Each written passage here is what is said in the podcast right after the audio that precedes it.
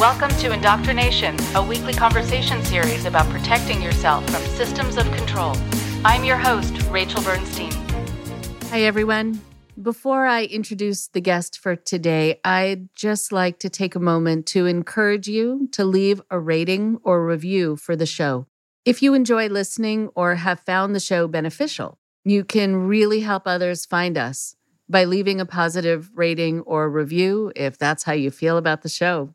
This helps boost the podcast's visibility on podcasting platforms and is a free and easy way to help support our mission of protecting people from systems of control. Additionally, as some of you may have had the misfortune of experiencing personally, when you speak out against high control groups of any variety, there's often a backlash of criticism that comes from the group's followers. For us, that backlash occasionally takes shape in the form of a bad review, having nothing to do with the quality of the show, but having to do with the fact that someone is upset that I said something or one of my guests said something about a particular person or a particular group. These attempts to discredit the stories of survivors aims to discourage people from speaking up, but we continue undaunted. And if you have a positive view of our work, please let us hear your thoughts in an iTunes review or rate us favorably on Spotify. This will help balance out reviews that attack a specific survivor or the ones that begin with things like, "I'm not just a disgruntled Scientologist, but blah, blah, blah." It's a little frustrating, I must say. And there are also people who will say things like, "I actually had a great experience with multi-level marketing, and so because of that, I'm going to give you a bad review for your show," and on and on. Oh, it's been fun. So we appreciate the effort, and thank you to the many, many people who have already expressed their gratitude for our work. It means so much. It means everything and really goes a long way. So thanks to you.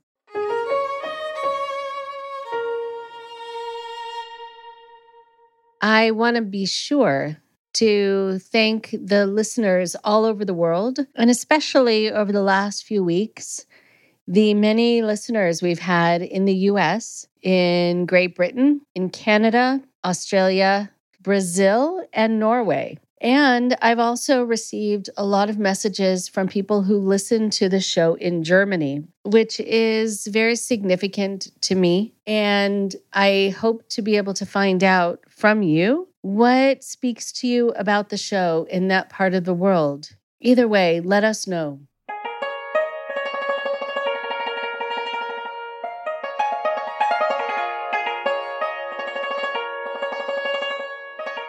For today on the show, we have someone coming back who talked about her experiences a while back and has done a lot since then to continue getting the word out, and has also dealt with a lot of harassment as she has been pushing through the fear and the resistance to exposing what she feels very strongly about bringing to light.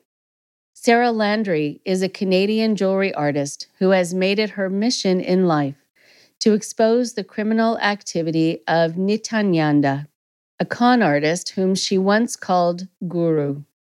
Sarah spent 9 years in a destructive cult led by the fraudulent Swami. She fell into the trap of this dangerous organization in Vancouver in 2009, believing it to be a yoga and meditation academy. Once in, the group tightened control over her life to the point that she was pressured to take the vow of monasticism in 2015 at the age of 30, and only then discovered the darkness behind the scenes. In 2018, she learned that children living in the ashram were regularly beaten and starved, sleep-deprived, and verbally berated as punishment for failure to perform on stage, and failure to con people out of money through the demonstration of fake, quote-unquote, third eye powers. It took her a year to deprogram and get the courage to speak out. But on September 11th of 2019, she went public with a post on Facebook and a video on YouTube detailing the child abuse. Since then, Sarah has been the target of a massive character assassination attempt by the group she once wholeheartedly served. They have called her an agent of the Catholic Church and accused her of such crimes as the attempted assassination of the cult leader, of rape, of war profiteering, and genocide. She is obviously innocent of all of those trumped-up accusations, and much to the chagrin of those trying to silence her, she continues to speak out against the crimes and abuse of Nithyananda and his followers. Here is Sarah now.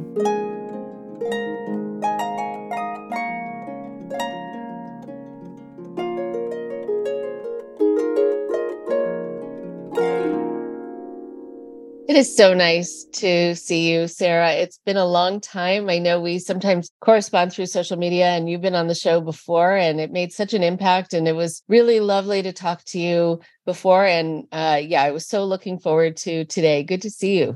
Thank you, Rachel. It's good to be back. Good to see you too. Yeah, it's been a wild ride for you, huh? It really is. Yeah. Let's talk about that, because I think, for people who haven't yet heard your story, it'd be great to hear a little bit about you and what brings you to the show, but then also for us to talk about how things have been since then, what has changed, what other exposure there's been, and how life has been for you, because it was a pretty rough ride at the moment when we talked, and I don't know if things have changed or not. So if you can take a moment, just introduce yourself, and then we'll start talking. For sure. Yeah. Well, I'm Sarah, and was in the cult led by a leader named Nithyananda for 9 years. And I guess the last time we spoke, I was still pushing kind of a grassroots effort to expose the abuse that took place in that cult. So mainly through social media, through YouTube videos and Facebook posts. And although the story had gone viral in India, we weren't really getting much support from Western media or any mainstream platforms outside of India. And what was difficult is that, like, if somebody is a victim of abuse, whether it's a narcissistic relationship or a bully boss or, a sexual abuse taking place in the regular world, it's kind of like your word against theirs as a victim. But when there's cult abuse, it's your word against the entire community of brainwashed followers who are ready to do a smear campaign against you to silence you. And so the last time we were talking, I was just at the height of their smear campaign against me, where every time I opened my laptop, there was a new false accusation coming out.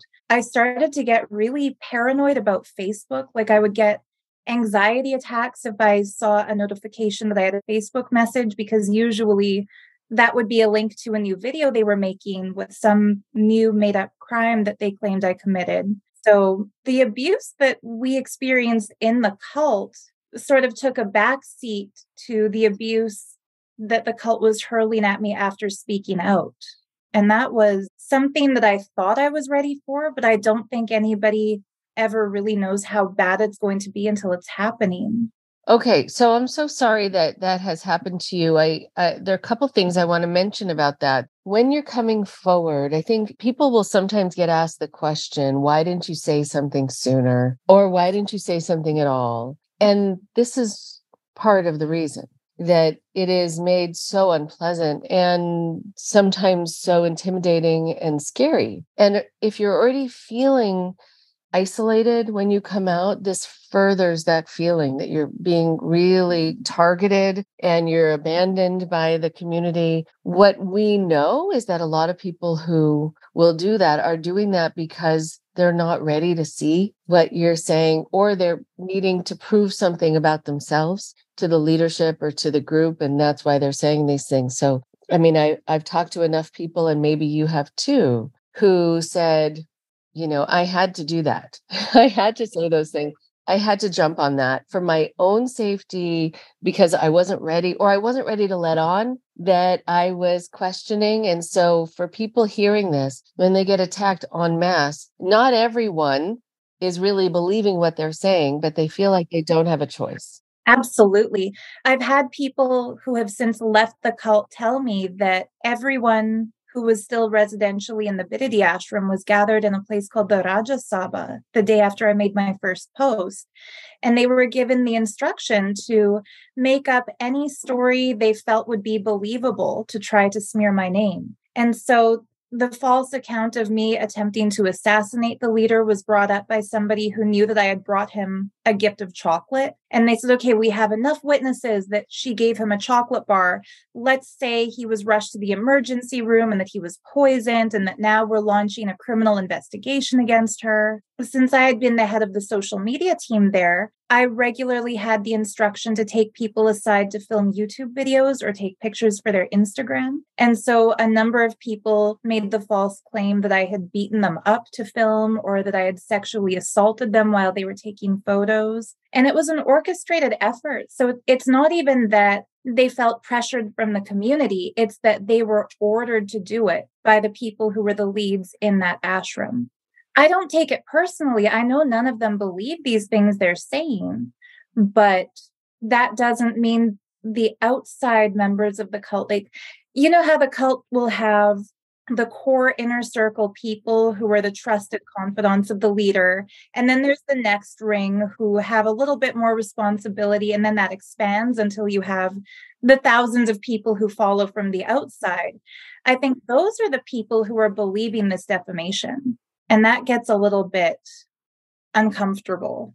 Right. Oh, most definitely uncomfortable. What happens too is so many people are put in situations where they have to do things that are really wrong. They are encouraged to destroy people's reputations, which is a horrible thing. In the tradition that I was raised in, that's considered worse than killing someone because they have to live with the destroyed reputation. You know, death is one of the Ten Commandments. So already it's a heavy hitter.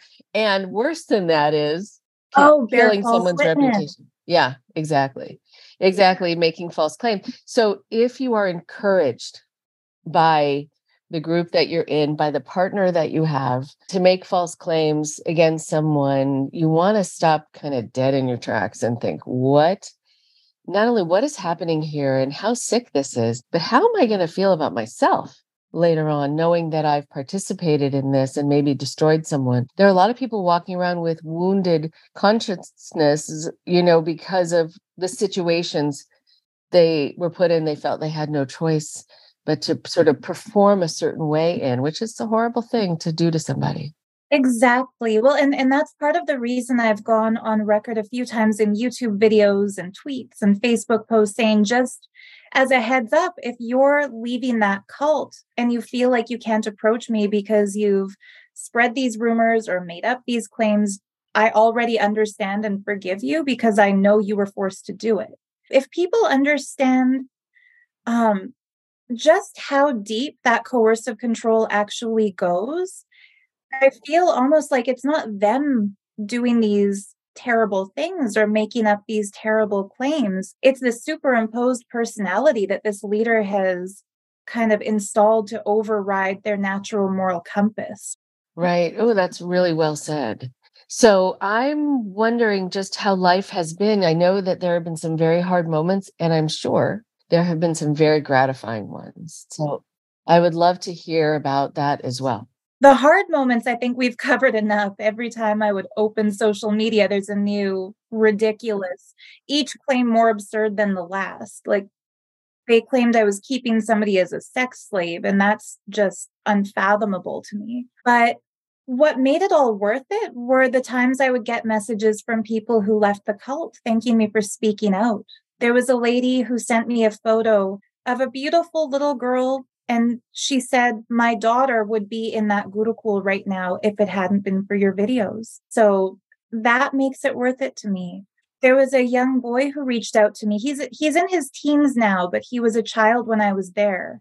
And he told me that he was part of the group who had to make up these false accusations and who had to take to social media to share all of the abuse. And he told me that all the kids in that Gurukul had been gathered in the main sabha, or the main hall, and they were given devices to go on social media. They were instructed, don't watch her video, just comment that she's a liar, that you're blissful, that you love your school, that the teachers have never hurt you. And he said one kid didn't hand the device back at the end of the session, and that kid snuck off to the main gate where they had internet reception, and he actually watched my video. And that they started this little stream where kids would pass this device to each other and walk to the gate to watch that video until every kid in the school had seen it. And he said they all just cried in relief that, okay, at least there's one grown-up who sees us, who recognizes what we've been through, and who isn't okay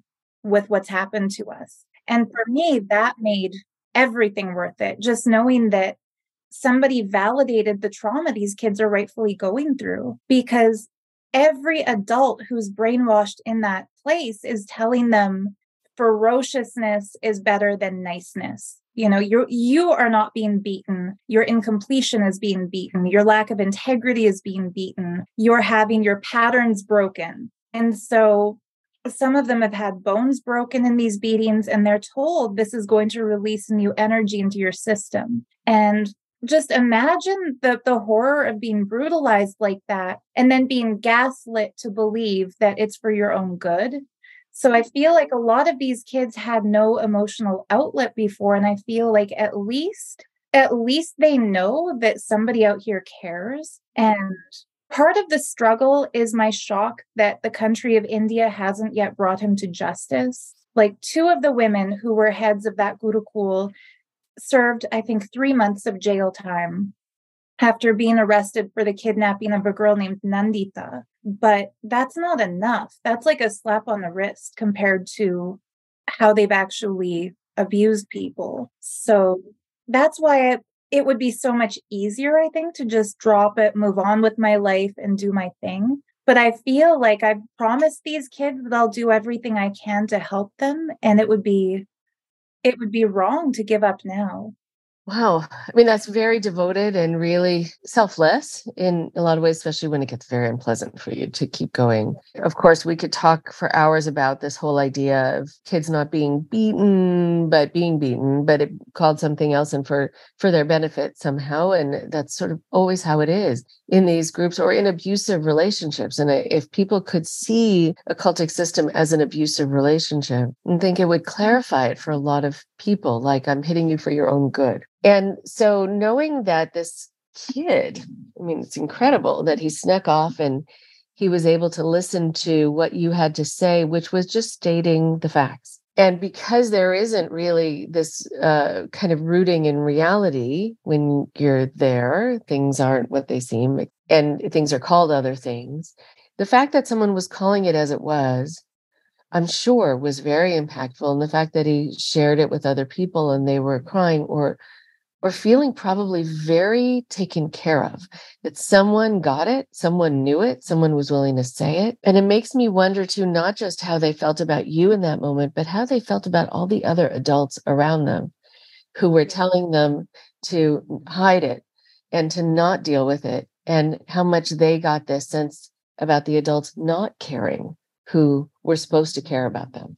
That's the part that I find the hardest, because those are not just strangers who have kidnapped them. These are their own parents and adults who they have identified as role models from birth, the kids who were actually born into the cult. So it must be really confusing for a lot of them, because these are the people, like you said, who should be standing up for them and supporting them. But these are the people enabling their abuser and also abusing them. And when I first spoke out, I knew that there were beatings taking place, because that's what really woke me up to leave. I didn't know there was also pedophilia going on. And that is something that I found really hard to deal with, is at least 10 of the kids who have been abused by Nithyananda have reached out to me privately to tell me what happened to them in his bedroom. But they aren't ready to go public yet. Their parents are still part of the leadership in the organization. And it's really hard knowing that we have a character here who is equal to a Raniere or an Epstein, and we have a large number of victims, but they don't feel safe to come forward.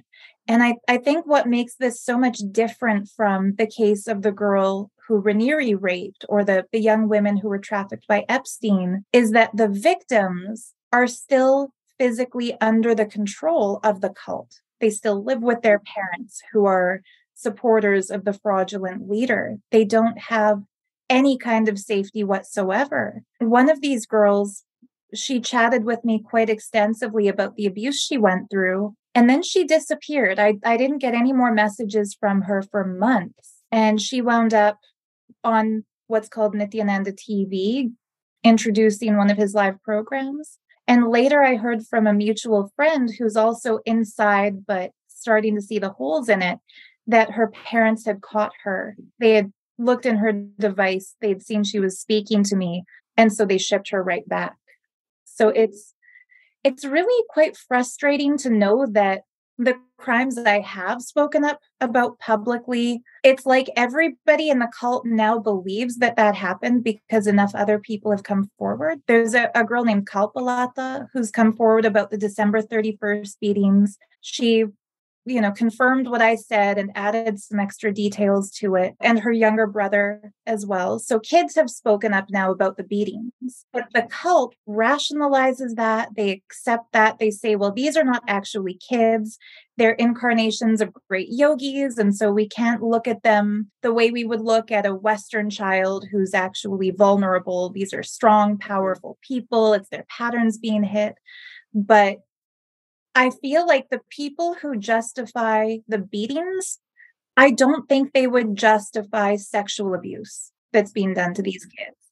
And so how to bring that forward in a way that they will, believe it when you don't have the victim themselves willing to speak up. I do feel a lot of pressure in that sense, that it's like if you're the only person seeing what's going on in a horror movie and you're yelling at people to save themselves, but they think you're crazy. How can you actually put an end to it? That's sort of how life feels to me. Wow. That's very powerful. On a smaller scale, for myself, and then I want to expand it to the larger scale that you're dealing with. On a smaller scale, I think about, because of the work that I do, when people will say to me, oh, I got involved in this thing or this multi-level marketing thing, or this is great, or this healer is, I know you're not into healers, but this one is really good, or this psychic really knows their stuff.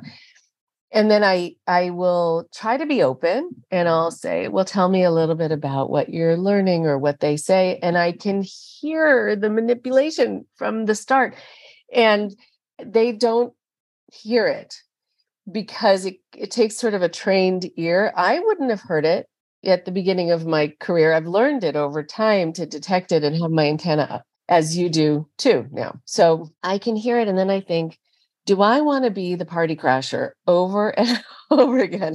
Like, that seems to be my role. Is that my job? Do I need to do that?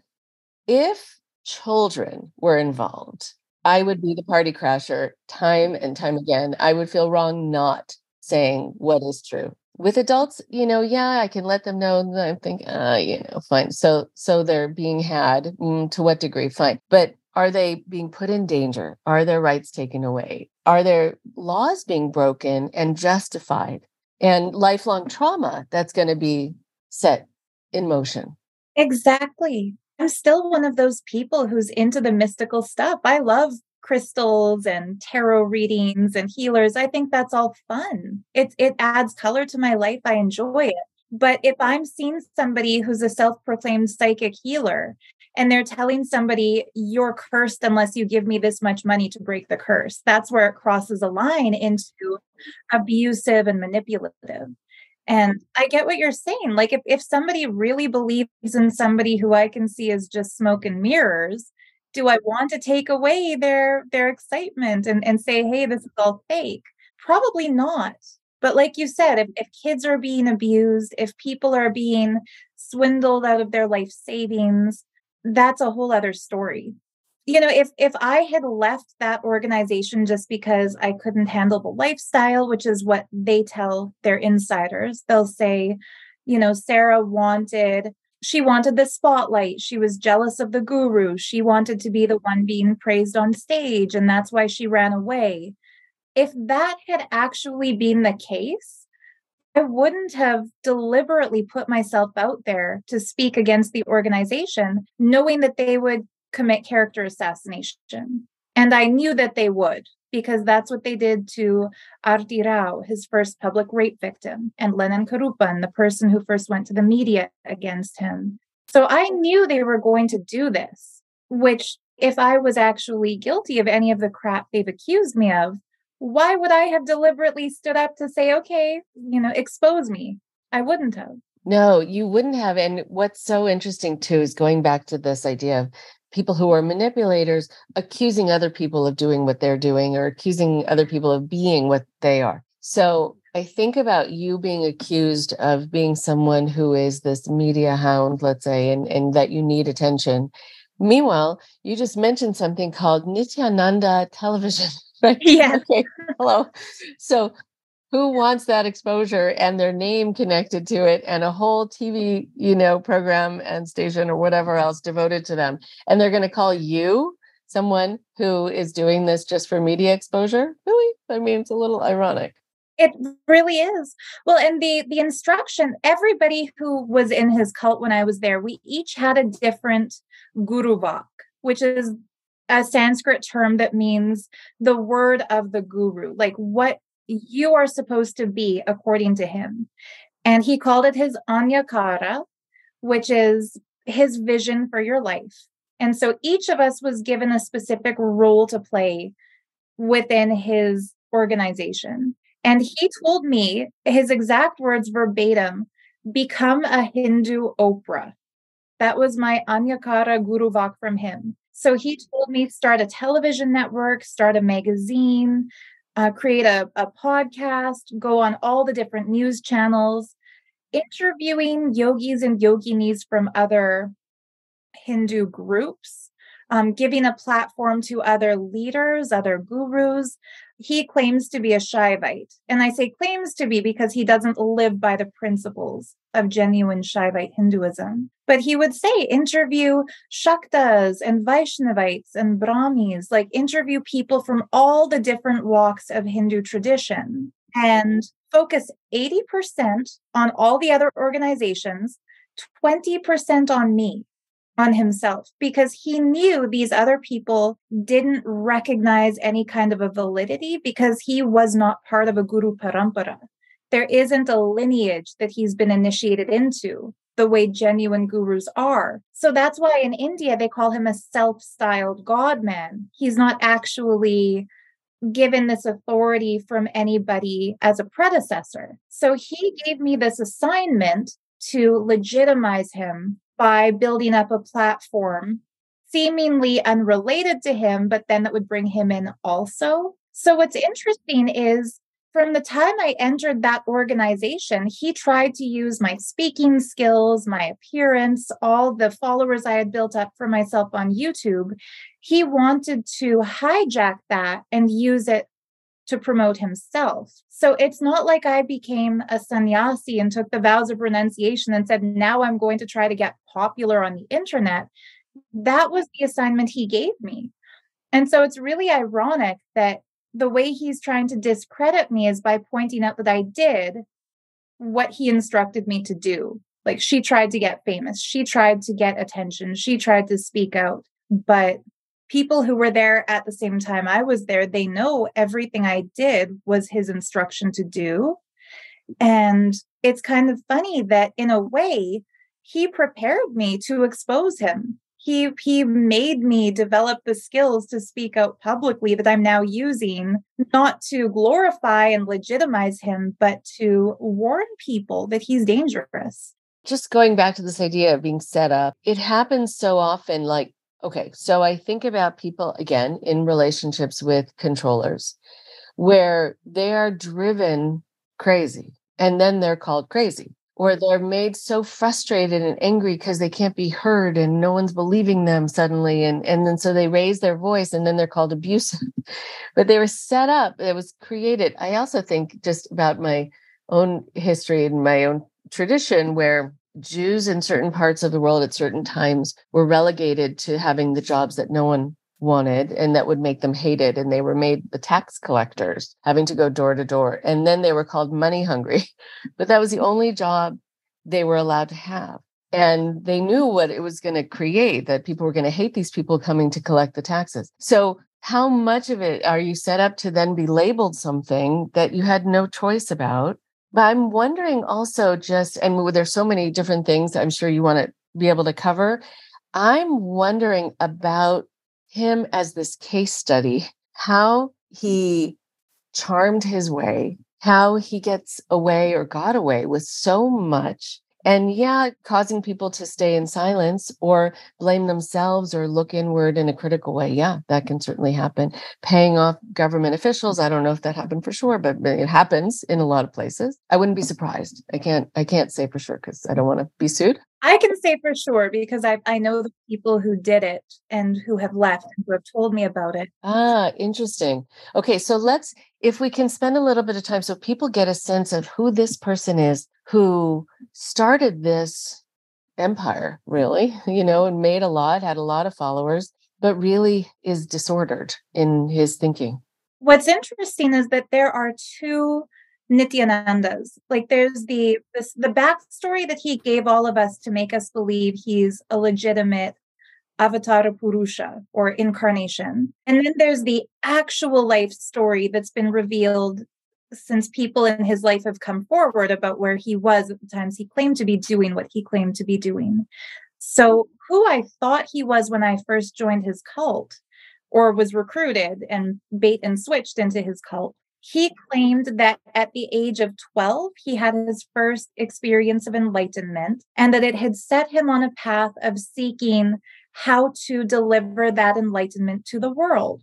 He told us that at the age of 16, he left his family home with nothing but the saffron robe and a beggar's bowl, and that he wandered the length and breadth of India for 9 years, realized that he was an avatar, claims that Mahavatar Babaji gave him the name Nithyananda, and that then he established his public mission. That was what I believed at the time that I joined. It was printed in a little book that they would give us at his center. People would talk about how blessed we are to be with somebody who was a balasant, enlightened from childhood. Since leaving, I found news stories of people who were his classmates at a polytechnic that he joined at the age of 16, who have said that everybody in the school was scared of him because he was known to practice black magic. So this whole false narrative that we believed that he did parivrajaka, that he wandered India in nothing but wooden sandals, that was a complete lie. And he claims to be uneducated, that he downloaded English from the cosmos to be able to speak to people in the Western world. No, he was taught English at college. He is educated. He went to school to become an engineer.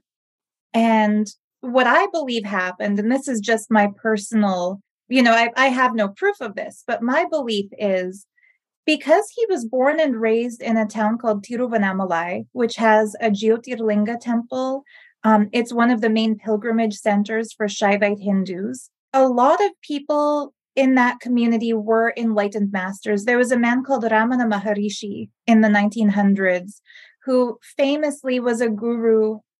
Carl Jung was one of his followers and would promote his work and said that he has a consciousness that other people strive to have. So I feel like the young boy who grew up to be Nithyananda was raised in the shadow of Ramana Maharishi, seeing, okay, he teaches meditation. He has Westerners who praise him. He has a huge successful property with beautiful buildings and infrastructure, and people revere him. I feel kind of like he saw what Ramana Maharishi did and decided he would emulate that.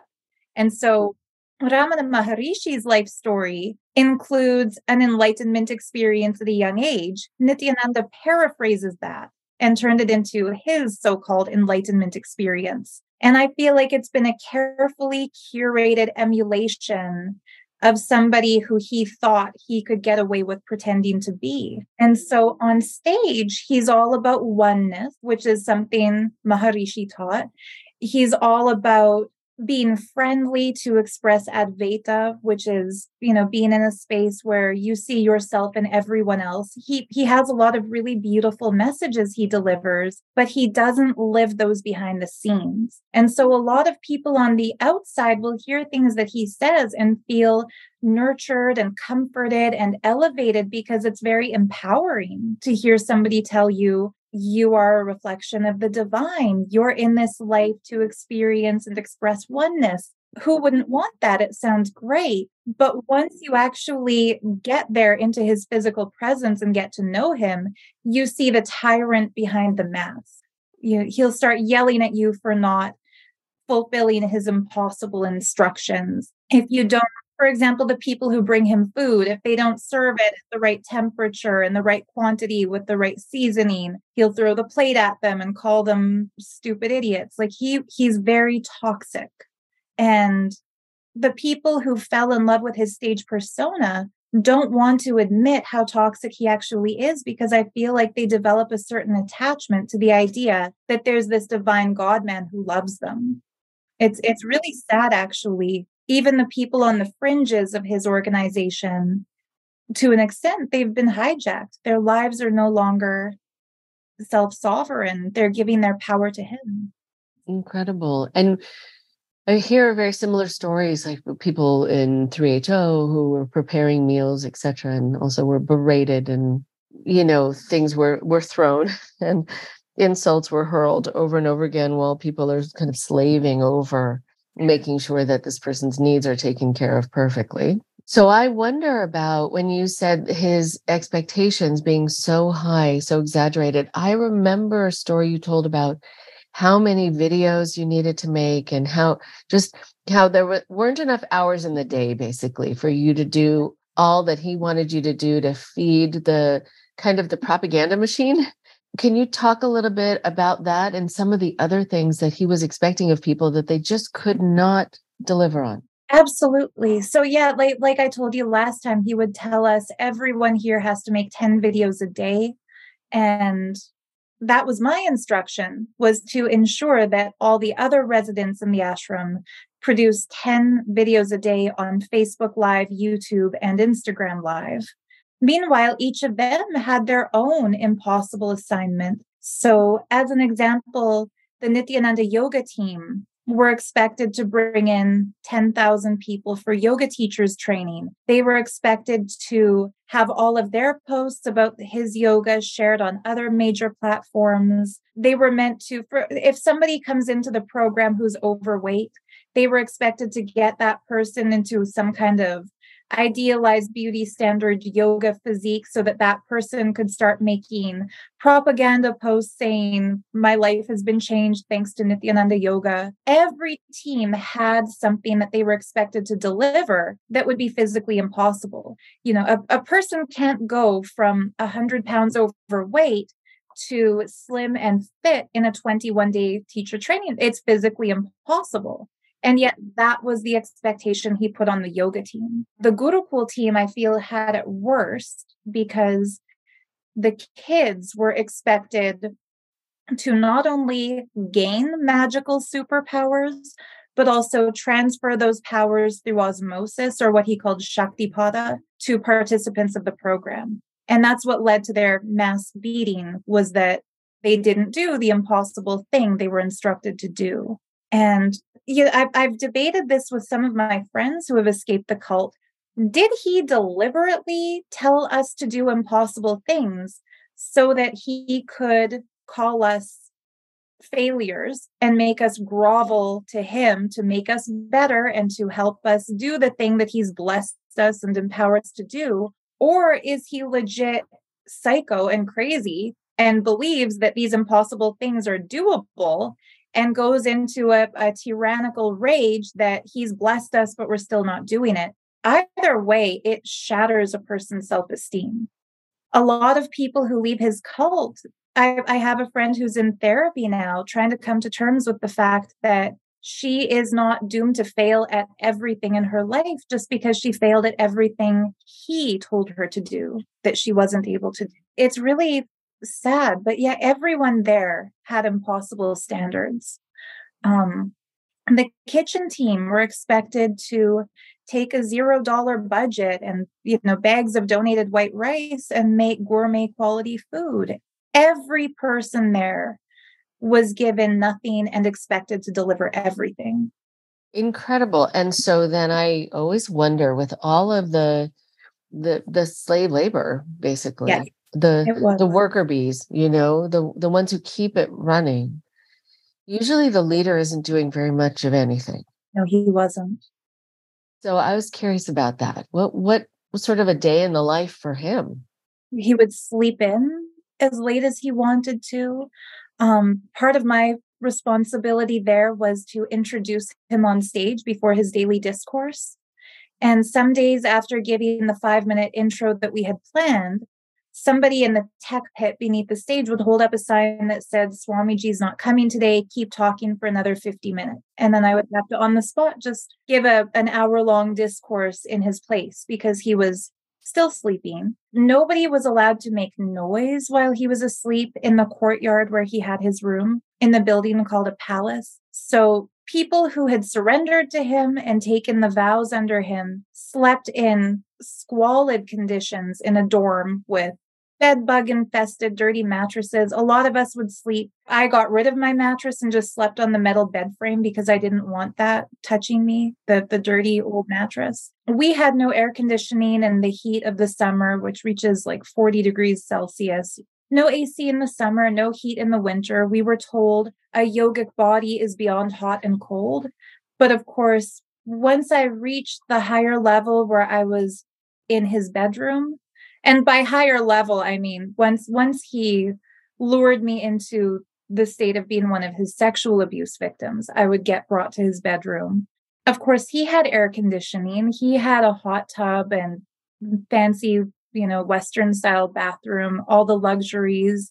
We were all told yoga is the only exercise Vedically accepted, but he had an elliptical machine. So just things that were denied to the average cult member, he enjoyed behind the scenes. And only the select few people in his cult who were given a status were privy to see that. Obviously, he knew if somebody off the street saw him with air conditioning, they'd say, well, hey, how come you said a yogi is beyond hot and cold, but you have a fancy duvet on your bed and you have air conditioning in your room? So he lived the ultimate hypocrisy. He preached something called Sattva, which in Sanskrit, there's three qualities of being that are assigned to different people called the three gunas, the triguna. So there's Rajas, Tamas, and Sattva. Rajas means restlessness. So a person who's like a type A, they have to always be doing something. They're easily distracted. They're kind of workaholics. They're focused on gaining power and money. That would be called a Rajas person. Tamas is like a lethargic, lazy person who wants to lie around, eat a lot of, rich foods, not work, have people serve them. And then Sattva is the third state, which is beyond the two, which claims the person works just the right amount in order to live a satisfying life, rests when they need to rest. So he claimed to be in the state of Sattva, but his entire demeanor was only between the two extremes of Rajas and Tamas. Like he would sleep 12 to 15 hours at a stretch. He would only eat really fancy foods that were brought in specially for him. He didn't eat what the rest of us ate. Although he was very goal-oriented and driven, he wanted to be the most popular guru in India. He wanted political clout. He wanted money. He wanted famous people to worship him. He wasn't willing to do any of that work. So he would, like I said, yell at the rest of us to try to make it happen. And, there was a time he did a fire ceremony at the temple. In traditional Vedic scriptures, it describes the pujari or the person who performs the fire ceremony will build the altar, they'll lay the bricks, they'll paint the turmeric to keep away the negative energies. He never did that prep work. He would have a team of people do all the prep work. He would come in once the cameras were on, do the ceremony, leave for others to clean it up. But there was a time he was doing one of these homas And his instruction to me was to make sure this gets 1 million live views. And if it doesn't go viral, I would be sent to do Prayaschitta, which is his version of what Scientology would call the RPF. So there was a lot riding on it. And I remember feeling like, obviously, this is another impossible task. But in the brainwashed state, I also believed Lord Shiva is going to make this happen for me. If he tells me to do it, then it's not impossible. And it's my incompletion or it's my lack of faith that's creating the blockage. And I actually did get that Homa to have 1 million, not people watching it live, but 1 million impressions on Facebook Live, which means 1 million people saw it in their newsfeed. And unfortunately, that meant every time following that, when we didn't just stumble into some kind of lucky Facebook impressions loop, I was expected to recreate something that happened as a fluke. So just impossible standards all around for everybody in that organization. And we were told, don't eat or sleep until you achieve this goal. And so we were already sleep deprived and denied proper nutrition. On top of that, we would self-punish because we felt like we didn't deserve to go to bed or to eat something until we fulfilled his Guru Vak. Wow. And the self-punishment, that's something that was fostered within the community, that was a teaching that you needed to go without or you needed to suffer. Punishment and a community of people around you ready to report you if they see you taking a nap before you complete this task. Each group had what's called a team lead. He called it a team lead. So for social media, I was the team lead. For temple, there was a team lead. For programs department, there's a team lead. Everybody in the team was expected to monitor each other and report to the team lead if somebody was off task. And then the team lead is expected to report that to admin, which was a lady named Ranjita, the actress who was in the scandal with him.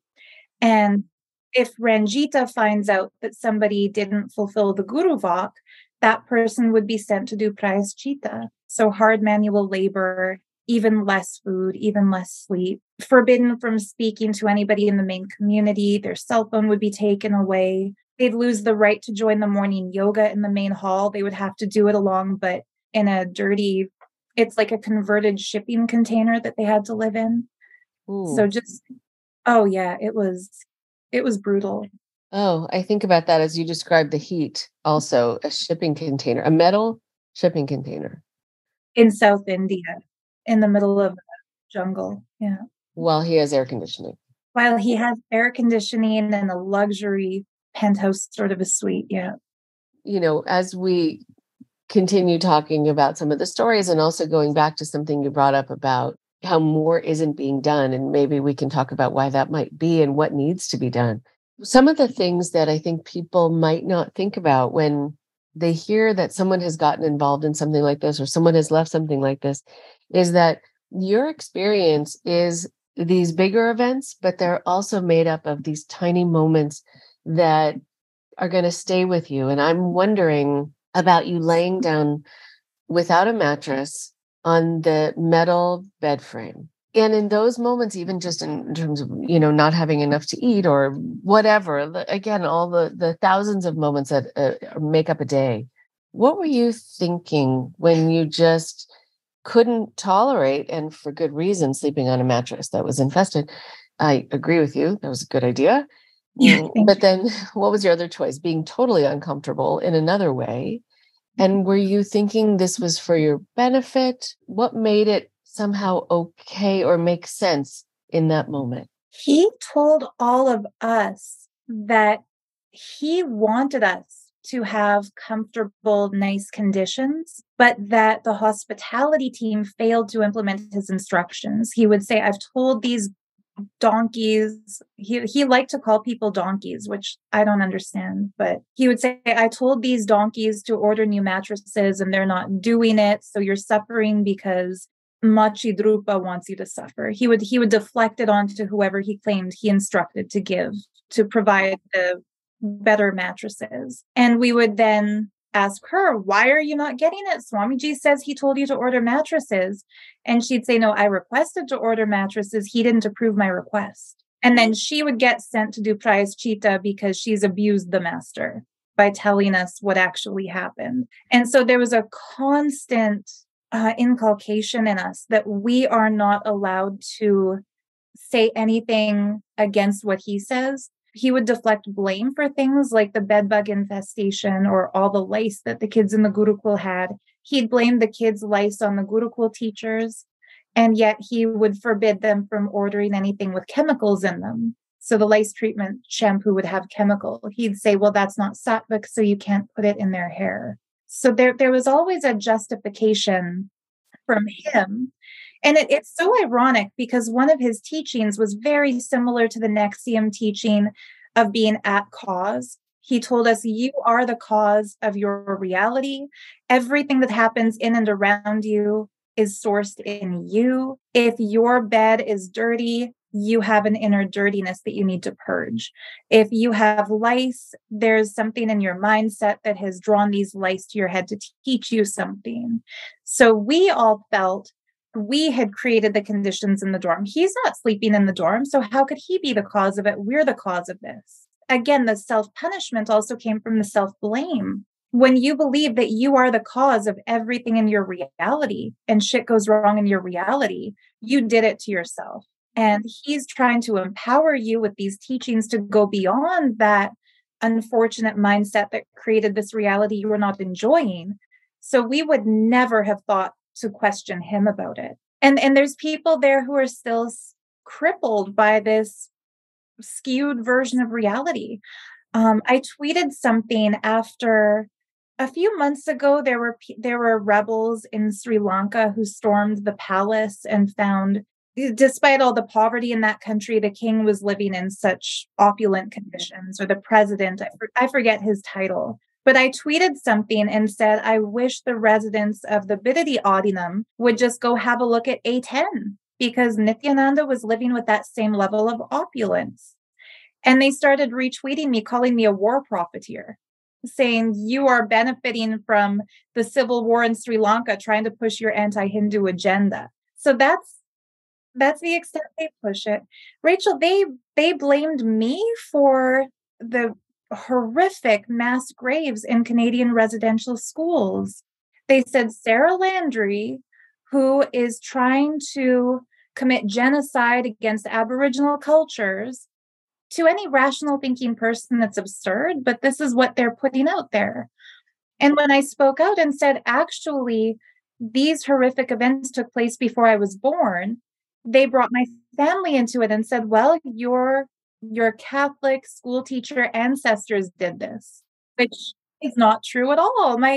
The Catholic side of my family were still living in Quebec at the time, far from the prairies where I am now. Nobody in my lineage became a school teacher until my grandfather's generation, which happened after these residential school wars. But they'll take anything that's a headline news story and use that to convince their current followers that anybody speaking against their guru is evil, because look what these evil people are doing. So I have half of my family is Catholic. The other half is Mennonite. They don't say anything about the Mennonite half because those were peaceful people who, lived in their own kind of culty commune, if you ask me. But they'll bring the Catholic side into it and say, look at the historical genocide she's committed. It is so out there. And yeah, I think when you say, no, I wasn't born yet, they can't let it go like a dog on a bone. They have to keep going with this story. So if it wasn't you, it was someone else in your family, because we're going to keep throwing the ball in this direction so that no one looks at the actual source and the actual root of the problem, and no one turns the focus back on us. Let's just keeping Sarah Landry's family on the witness stand indefinitely, so that you have to defend and you have to prove. And for what? And all just because I think it's a distraction, Exactly.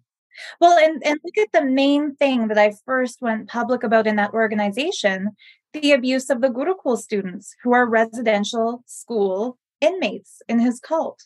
And so they're trying to blame me for horrors that happened in Canadian residential schools. It's deflecting from the actual trauma kids are suffering, getting beaten by the acharyas, initiated and instigated by Nithyananda. So they're completely trying to shift the focus from what I'm saying onto my character, my reputation, and the false accusations they've made up. I think they believe that if they can keep people looking at the crimes they've accused me of committing, that will stop people from listening to me talk about the crimes they've committed. But what they don't realize is that thanks to Scientology and the aftermath, Seduced, The Vow, we understand in the Western world how cult abuse happens and what it looks like and what fair game looks like. They don't get that they're just proving our point by doing things like this. Right. They don't. And I think, you know, when they try to come across as these sort of enlightened people, but meanwhile, they are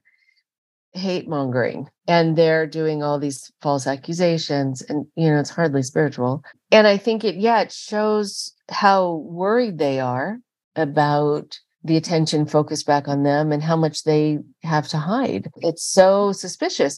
I think for anyone listening, if you find that a spotlight is being kind of shined on someone or an event or a time, and instead of those people addressing it, they suddenly change the conversation and have it be about someone completely different or a different family or a different reason. And you're now talking about something totally different than where the conversation started. It'd be good to take a step away and notice that and say, what just happened? Why are they pulling me in this direction?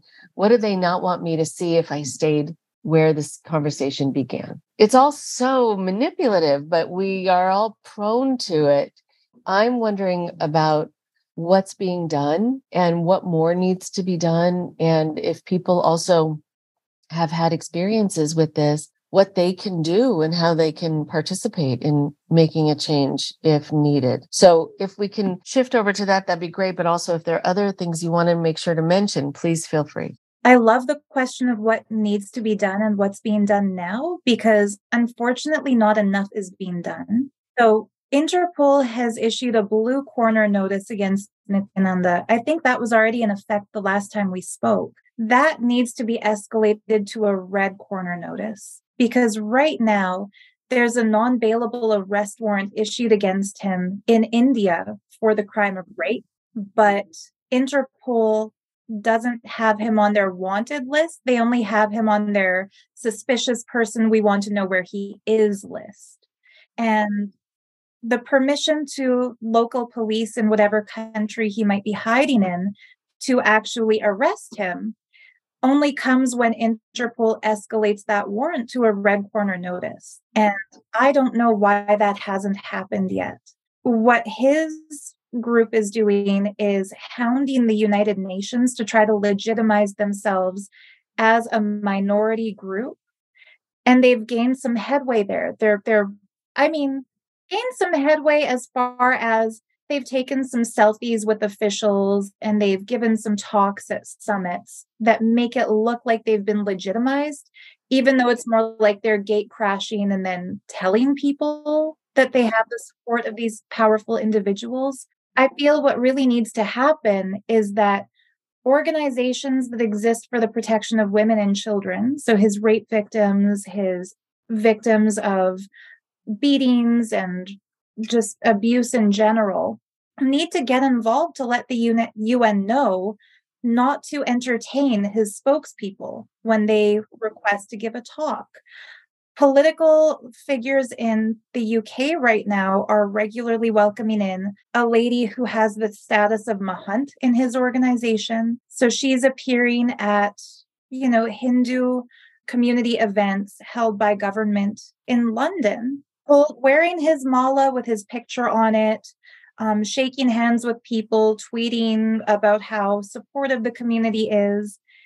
She's the very lady who stopped me from going to Child Protective Services when the kids confided in me about getting beaten back in 2019. So she's not innocent.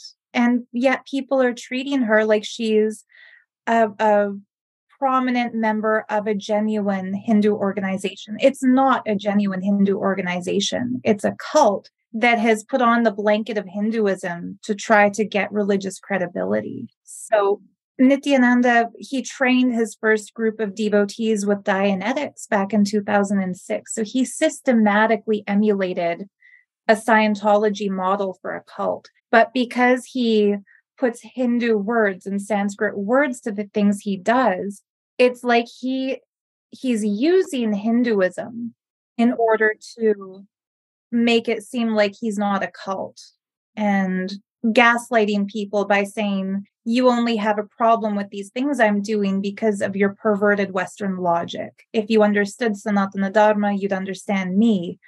In reality, people who actually practice the sacred Sanatana Dharma path, they know that what he's doing is wrong by any standard. And so I feel like Hindu groups and Hindutva groups who are, I believe they are doing a good thing by promoting their tradition and breaking down stereotypes and putting a stop to academic Hindu phobia. I applaud the work they do. I'm pro-Hindu, not anti-Hindu. I feel they are making a big mistake by accepting him as an ally when he's like a snake trying to come in and use their platform to legitimize the abuse he's doing. That needs to be done. I feel Hindu groups need to understand he does not care about Hinduism. He uses Hinduism for political allies, for strength, to avoid his crimes being brought to the public, and to silence whistleblowers. That needs to be done. How we can do that, I really don't know. If I knew, I'd be doing it already. But I feel exposing his crimes is the first thing. So there's a docuseries now made by Vice on Discovery Plus platform called My Daughter Joined a Cult. That goes into detail about his child abuse and the financial fraud and a murder of a young girl who was there a couple of years before I moved there. I feel like if people just see that and understand the way he runs his organization like a mafia, that's very important.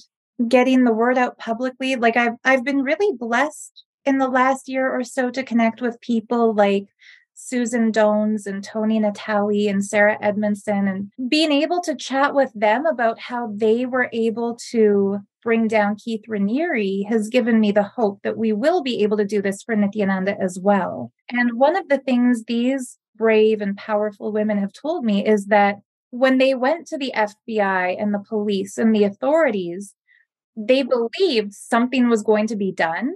But nothing was actually done until there was a public outcry demanding it. And so I do have faith in the system, but I think it's slow moving to get the system to actually do its job. So I think getting the word out there more and more sadly needs to happen.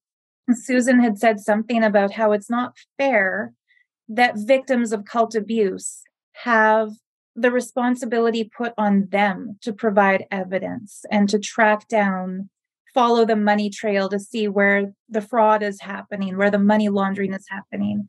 It's not right, but if we want to bring down a cult, we have to do it ourselves. So I feel like just support would be really great, you know, for people to follow the story, to stand up for the kids. You know, if you know somebody who's a member of his cult, whether it's an inner circle member or whether it's one of the fringe people who just watches his discourses, let them know there are two sides to this story, and really let them know if anybody ever tells you that their critics are demons, their critics are evil, their critics are dangerous. If you tell them you're in a cult, he's a cult leader, he's bad, they will shut you out of their life. But show them examples of how other cults happened. You know, for me, my first big wake-up call that I mentioned to you last time was coming home to renew my visa and watching Scientology in the aftermath and recognizing, whoa, everything these people are talking about happens in Nithyananda community. That's when I knew, whoa, this really is being run like a cult. So I wasn't ready at that time for somebody to tell me, your guru is a fraud and he's a cult leader and this thing he's doing to you is bad. But when I saw victims of Scientology stand up and say, this is how I was shunned when I left, this is how I was sent to the RPF for questioning my leader, I suddenly thought, whoa, that's just like being sent to Prayaschitta if I don't fulfill this assignment. Whoa, maybe that is a bad thing. So I feel like if every current member of Nithyananda's Sangha watched The Vow, that might snap them out of it, because they'll recognize the Rudra Kanyas are identical to Das. The Rudras are a male equivalent of Das. Like, if they could see what's being done to them, how other people who have gone through the same thing have been able to wake up and get out of it, I think that will be really powerful to wake them up. That's very powerful. So much of that is so important to really listen to, sort of what gets in the way of progress being made in terms of protecting people. If there can be focus on where you started this, which is that it's different from a Hindu religion in the following significant ways. So maybe it doesn't qualify to get the same protection as a genuine Hindu or religious organization. So there's that. And then it's like Scientology calling itself the Church of Scientology. Well, is it a church or is it not? It's not. I mean, you know, having talked to people who were there on site when L. Ron Hubbard came in with a seamstress to fit them with clerical collars because they were suddenly going to be a church and they were going to be ministers, and they all started laughing, thinking it was a joke. So that's how much of a church it is.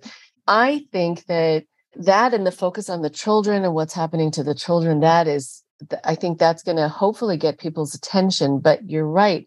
The onus is on the victims so often, and it really shouldn't have to be. And there should be government agencies and watchdog groups coming forward and saying, let's lend our voice to this so that it's not just the children and the people who have left, who are adults, who are afraid, who we're relying on to speak up about this, because that's asking a lot and sometimes asking the impossible. It really is. When I was still there, we would regularly, and I didn't feel it as a threat at the time, but in hindsight, I can see it was a threat. We were told, don't become another Arti Rao. And she's the rape victim of his who went public and was hit with a number of retaliation lawsuits. And now she owes $500,000 because of those legal fees in the States. We would be told, don't become the next Arti Rao. And that meant if you speak out against him, the litigation antagonization is going to ruin your life.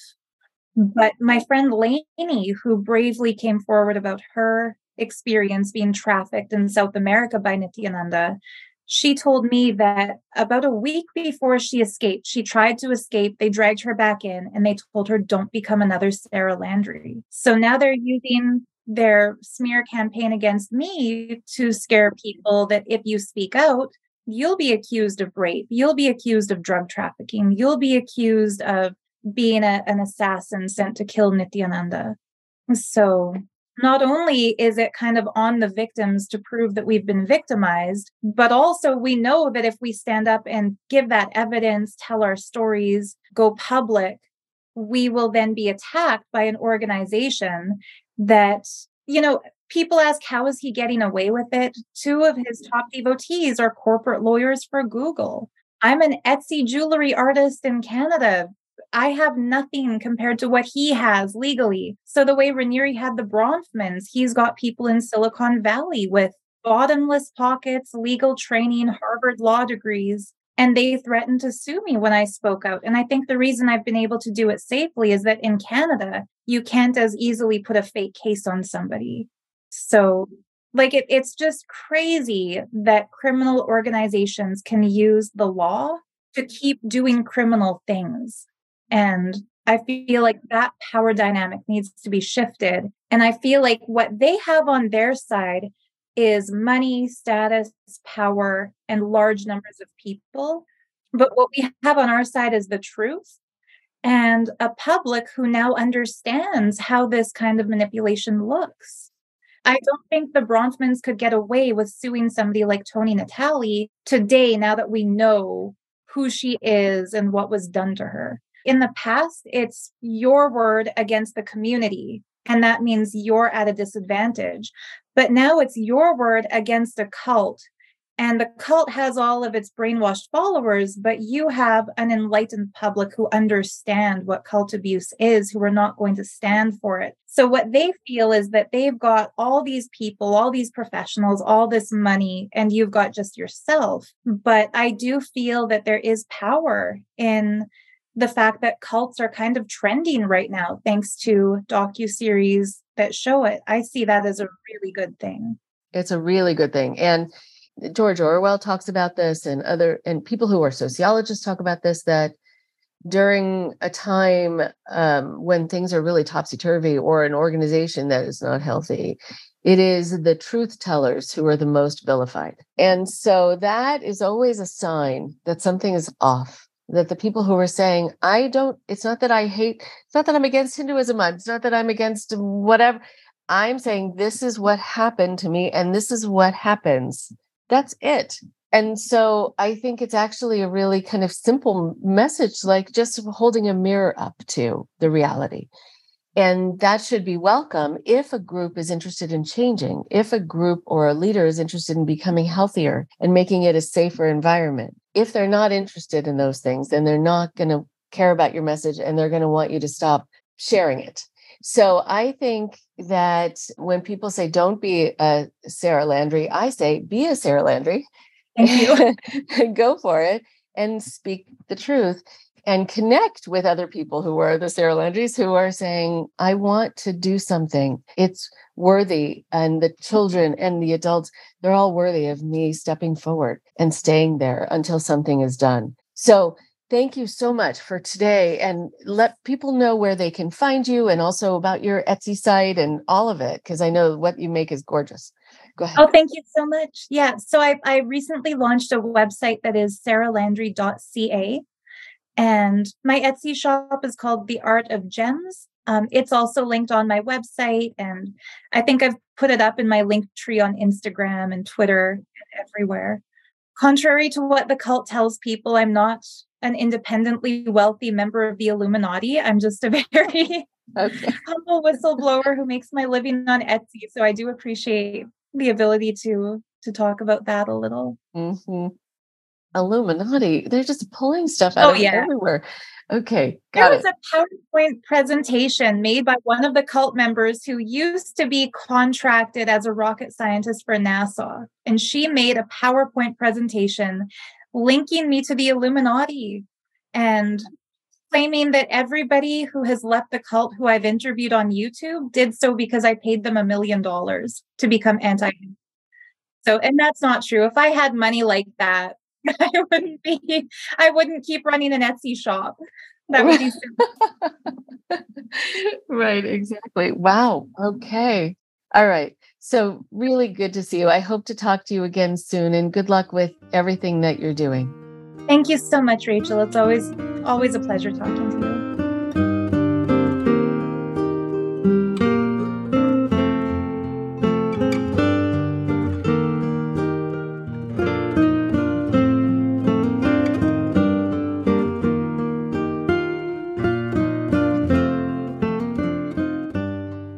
One more thing before you go.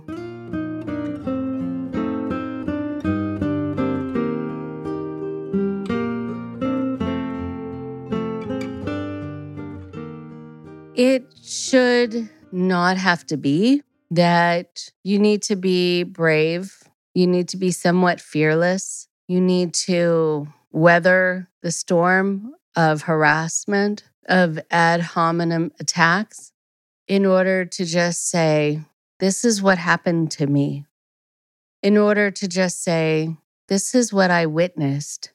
In order to just say, this is what children came and told me about. And I felt wrong not saying something. I felt wrong not doing what I needed to do to protect them. All of those things should be acceptable. And within a healthy organization, within a healthy system, that is invited. When you're working at a place that does care about how people are being treated, if you go to the boss or the principal, whatever the situation is, and you say, I see that there are kids who are being bullied. I see that there are kids stealing things from other kids. I see their teachers who are mistreating the students, or their coworkers who are coming on to other coworkers. In a healthy, productive environment that really does care about the individuals there, they will be happy to know that. They'll be happy to know that because it matters to them, because they want to be able to stop it. They want to be able to do something about it, address it, teach people to not do it anymore, and show the people who it's happening to that this is a safe place and a place that cares about their safety. But in an unhealthy organization, it is the truth teller, the reporter, who is vilified. It is the truth teller and the reporter who is somehow seen as pathological or up to something. You see it a lot with Sarah. You see it a lot with me. You see it a lot with people who do this work. It's a very interesting thing, and I want you to see it as diagnostic. When any of us come forward and say, this is what happens, or this is what is happening, or in my situation when I was harassed, I wasn't saying anything publicly. I was just being a resource, a counselor to people coming to me. And I was there offering them support when they were telling me their stories about what had happened to them. If the response to that is an all-out war against you, kind of a character assassination of you, then you want to be able to see how suspicious that is. Because if the things that you were accusing them of doing, or the things that you were highlighting or bringing to light that a group was doing, if those things are just met with a character association of you, like somehow killing the messenger, instead of a group being able to say, none of those things happened, and I can show you proof. If there is no countering of the information with proof of innocence, with being able to show that these things never, ever occurred, nor would they ever, because you're absolutely against it ever occurring. If that doesn't happen, and instead it's more of that kind of childlike, well, yeah, so, but Sarah is this, or Rachel's that. That's when you know they don't have enough evidence to fight what you're saying. They don't have enough evidence to fight what others are saying about what happens there. If the attack is personal, it usually shows that they don't have proof to counter your proof, your information. So notice that in your own lives. If you're bringing something to someone's attention because you feel you've been wronged or someone else has been wronged, and they respond by attacking you, which happens a lot in cults. Why is it that you're bringing this to my attention? Are you trying to make waves? Are you someone who's been infected by the devil? Someone who has an issue where they just need attention, and that's why they're bringing this forward? That's when you know they don't actually have a way of fully defending themselves. And instead, because they know that, they're just turning it around and making it that there's something wrong with you that you've brought it up at all. It's reminding me of Sarah talking about how Nithyananda said that she is just wanting this kind of attention, and that's why she's going public. And meanwhile, as I mentioned when I talked to her, he was pushing people to do hours of videos for him each day, highlighting him as this wonderful guru, as this all-knowing, all-powerful being. He was the one needing this attention. He was the one pushing people beyond their capability, beyond the fact that there weren't enough hours in the day to create all of the video and social media content that he wanted, that he's then going to turn around and say, Sarah is someone who is doing this for attention? He really has the ability to call someone else out for needing attention? And it's not unlike the conversation that you may have heard if you were listening to previous episodes of the podcast from Sarah Oxenberg, when she decided As part of her effort to free her daughter India from NXIVM, she started writing a book, and she thought that would be a way to be able to educate people about the fact that this can happen. And she thought also it would be a way to get the media to help her, to get people, the people within government potentially, people within law enforcement offices, just the general public reading her book, that she would have their support. And that in the course of her helping her daughter, she could also use this as an opportunity to educate the public. And instead, Keith Raniere painted her as someone who was doing this for attention, even though there was no one more needy of attention at NXIVM than Keith Raniere. Very much akin to what I've talked about before on the podcast, where people, for example, who have narcissistic personality disorder will often accuse you of doing the very thing that they are really doing, so that you get this feeling like they really care about that. They are going to care about that issue enough to accuse you of doing it. It kind of displaces attention away from them onto you as being someone who is up to something or needy of accolades or just liking the sound of their own voice. There's no one who likes the sound of their own voice more than a cult leader.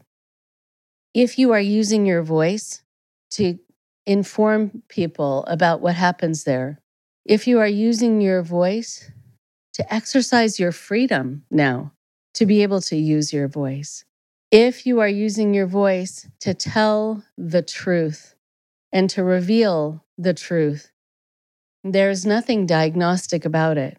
It's a brave move, and it's something that should be supported. And you know a lot then, diagnostically, about an organization, about a relationship that you might be in, if your truth is given the attention that it should be, or if it's ignored completely. And instead, the arrow is pointed back at you as being the problematic one, as being the squeaky wheel, as being the person who's causing the problems. That's when you know the level of disorder, the level of pathology in a particular group. I praise Sarah and others like her who are willing to walk through the fire in order to educate the public. And I hope she's able to continue for as long as it's necessary to let people know about what's happening in this organization. And hopefully there will be more prevention, and people will think twice before following a leader who has done so many of these things to so many people. The more stories that get out there, the more people can do this education and prevention. And I wholeheartedly support it. It was great to talk to Sarah again, and I'll talk to you next week. Thank you very much for listening. Please support Indoctrination on Patreon at patreon.com/indoctrination. Be sure to give us a follow on our social media. Find us on Facebook and Instagram using @indoctrinationpodcast. And for Twitter, find us @_indoctrination. We love hearing from you too. So send us an email at indoctrinationshow@gmail.com. And for more updates on the show, visit our website at www.podpage.com/indoctrination.